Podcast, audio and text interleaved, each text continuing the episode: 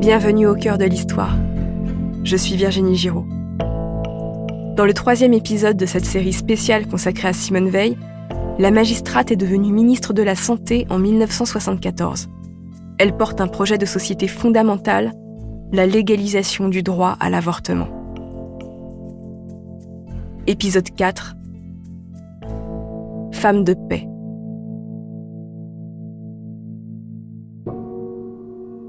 Nous sommes à l'Assemblée nationale dans la nuit du 28 au 29 novembre 1974. Il est 3h30 du matin.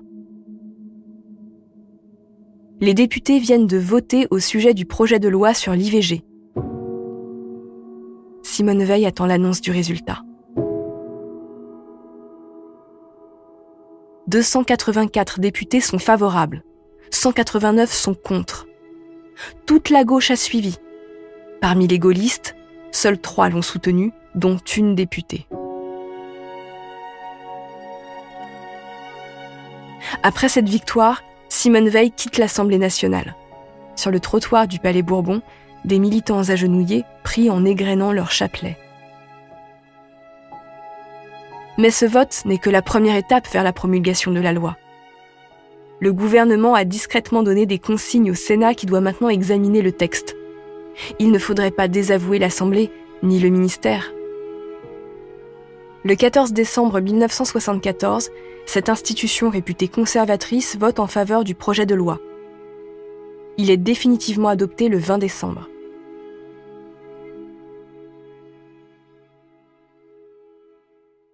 Simone Veil n'est pas dupe.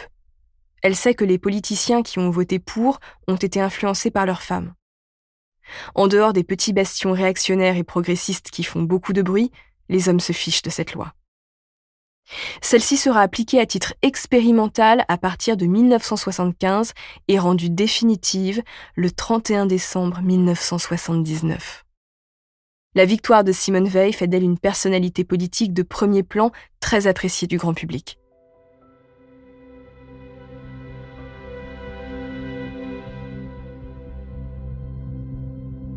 La même année, elle lance le plan Pouponnière.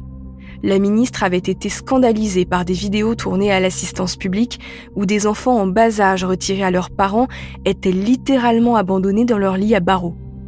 Elle impose qu'il y ait une puéricultrice pour 7 bébés dans les pouponnières et interdit le chronométrage de la toilette des bébés à une époque où les assistantes maternelles sont formées à exécuter cette tâche en un temps record. Elle professionnalise aussi le métier de nourrice.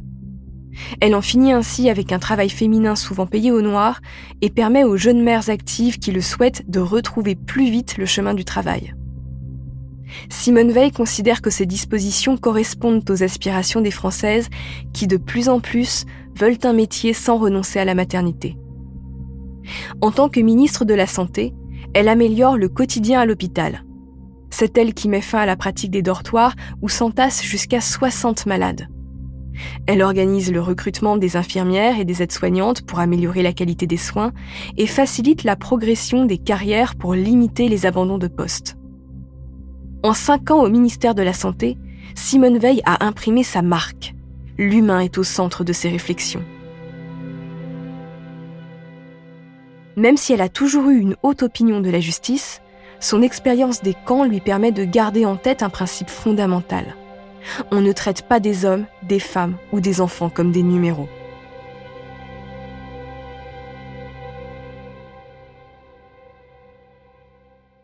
En 1979, Simone Veil quitte son ministère. Une autre aventure commence pour elle. En raison de son histoire et de ses engagements, elle apparaît encore à VGE comme la candidate idéale pour conduire la liste de l'UDF aux élections européennes. C'est un pari audacieux, parce que Simone Veil, à 52 ans, n'a jamais été élue à aucune fonction. Mais elle se prend au jeu. Elle écume les émissions de télé et les meetings. Le 7 juin 1979, elle fait un discours dans une école. Soudain, des militants du Front National font irruption avec des fumigènes et des bombes lacrymogènes. Parmi eux, il y a le chef du parti d'extrême droite, Jean-Marie Le Pen. Il lui hurle qu'elle est une avorteuse. Simone Veil leur rétorque qu'ils sont des SS aux petits pieds qu'il ne représente que 1%, que ce n'est rien en démocratie, et elle conclut par ces mots « Allez vous coucher ».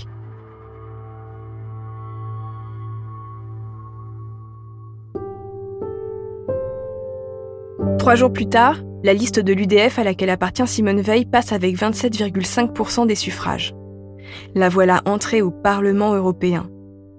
VGE se met ensuite d'accord avec le chancelier allemand Helmut Schmidt pour la faire élire présidente de l'Assemblée européenne.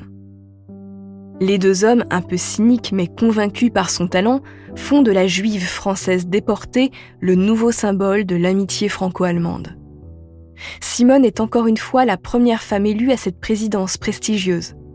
Dans son discours, elle tient à montrer qu'elle veut œuvrer pour la paix, la liberté et le bien-être des Européens. Une fois en fonction, elle découvre que le Parlement européen n'est pas encore très bien structuré.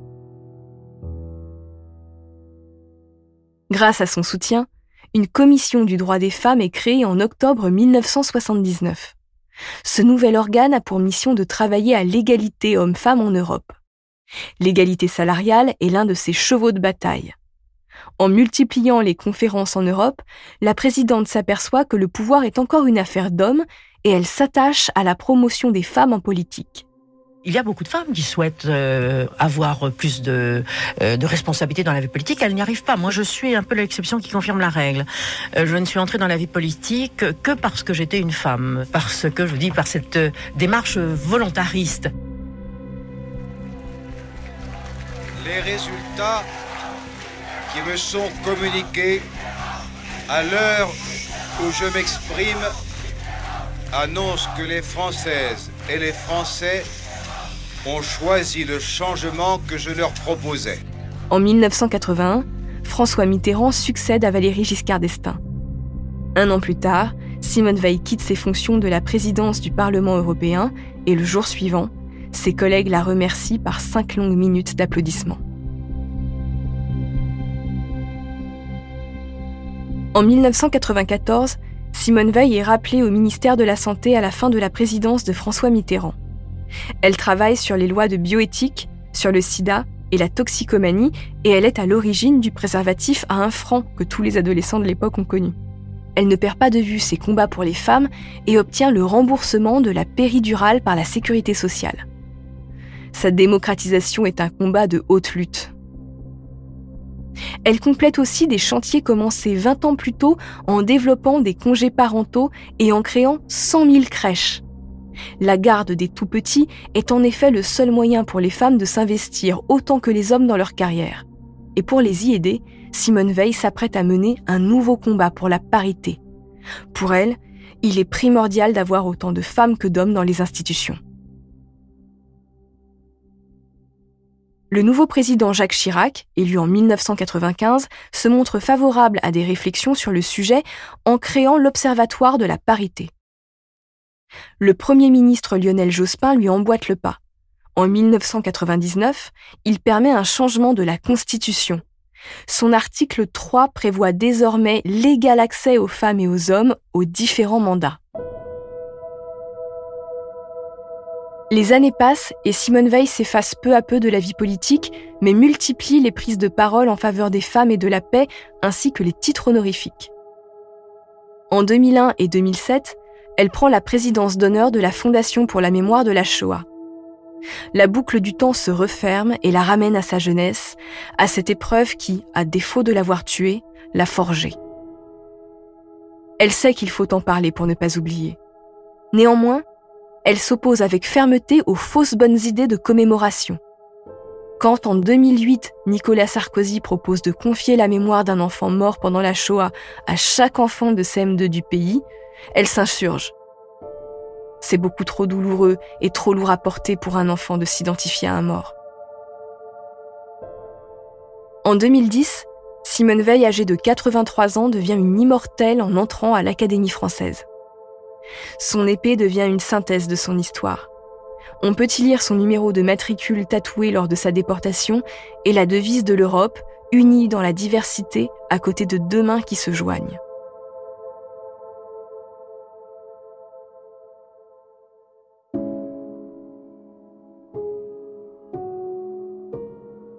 Épuisée par une longue vie intense, Simone Veil apparaît peu en public depuis 2013. Elle meurt chez elle à Paris le 30 juin 2017, à presque 90 ans. À l'annonce de son décès, des politiciens de tous bords, de l'extrême droite à l'extrême gauche, demandent sa panthéonisation. Les Français suivent massivement parce que tout le monde sait ce que le pays et l'Europe lui doivent. Sa famille en deuil trouve que cette idée est prématurée. Après un hommage aux Invalides, Simone Veil est inhumée près de son mari au cimetière du Montparnasse. Cette femme, élevée par son père hors de la religion et déportée pour sa judéité, a tenu à ce que le Kaddish soit récité sur sa tombe.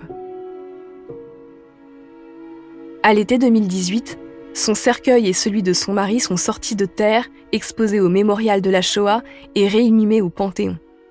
Simone Veil avait toujours bousculé le protocole pour que son mari ne soit pas relégué loin d'elle. Elle l'emmène donc naturellement avec elle au Panthéon. Elle est la 5e femme que la nation honore de cette manière et la première à y faire entrer son mari parce qu'elle ne voulait pas dormir pour l'éternité loin de lui.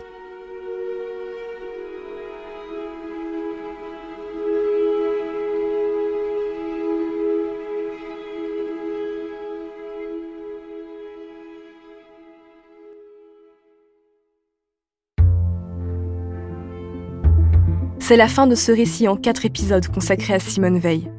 Merci de l'avoir écouté. Abonnez-vous au Cœur de l'Histoire sur votre plateforme d'écoute préférée pour ne manquer aucun épisode et suivez-nous sur Twitter, Instagram et TikTok pour avoir accès à des contenus inédits. Au Cœur de l'Histoire est un podcast original Europe 1 Studio produit par Adèle Imbert. Je suis l'auteur du récit que vous venez d'écouter. La direction artistique est assurée par Adèle Imbert et Julien Tarot. Cet épisode a été réalisé par Clément Ibrahim. Julien Tarot a composé la musique originale ainsi que les musiques additionnelles avec Sébastien Guidis. Kelly De Croix est chargée de la communication, Héloïse Berthil de la diffusion et Sidonie Mangin de la nouvelle identité visuelle d'Au Cœur de l'Histoire.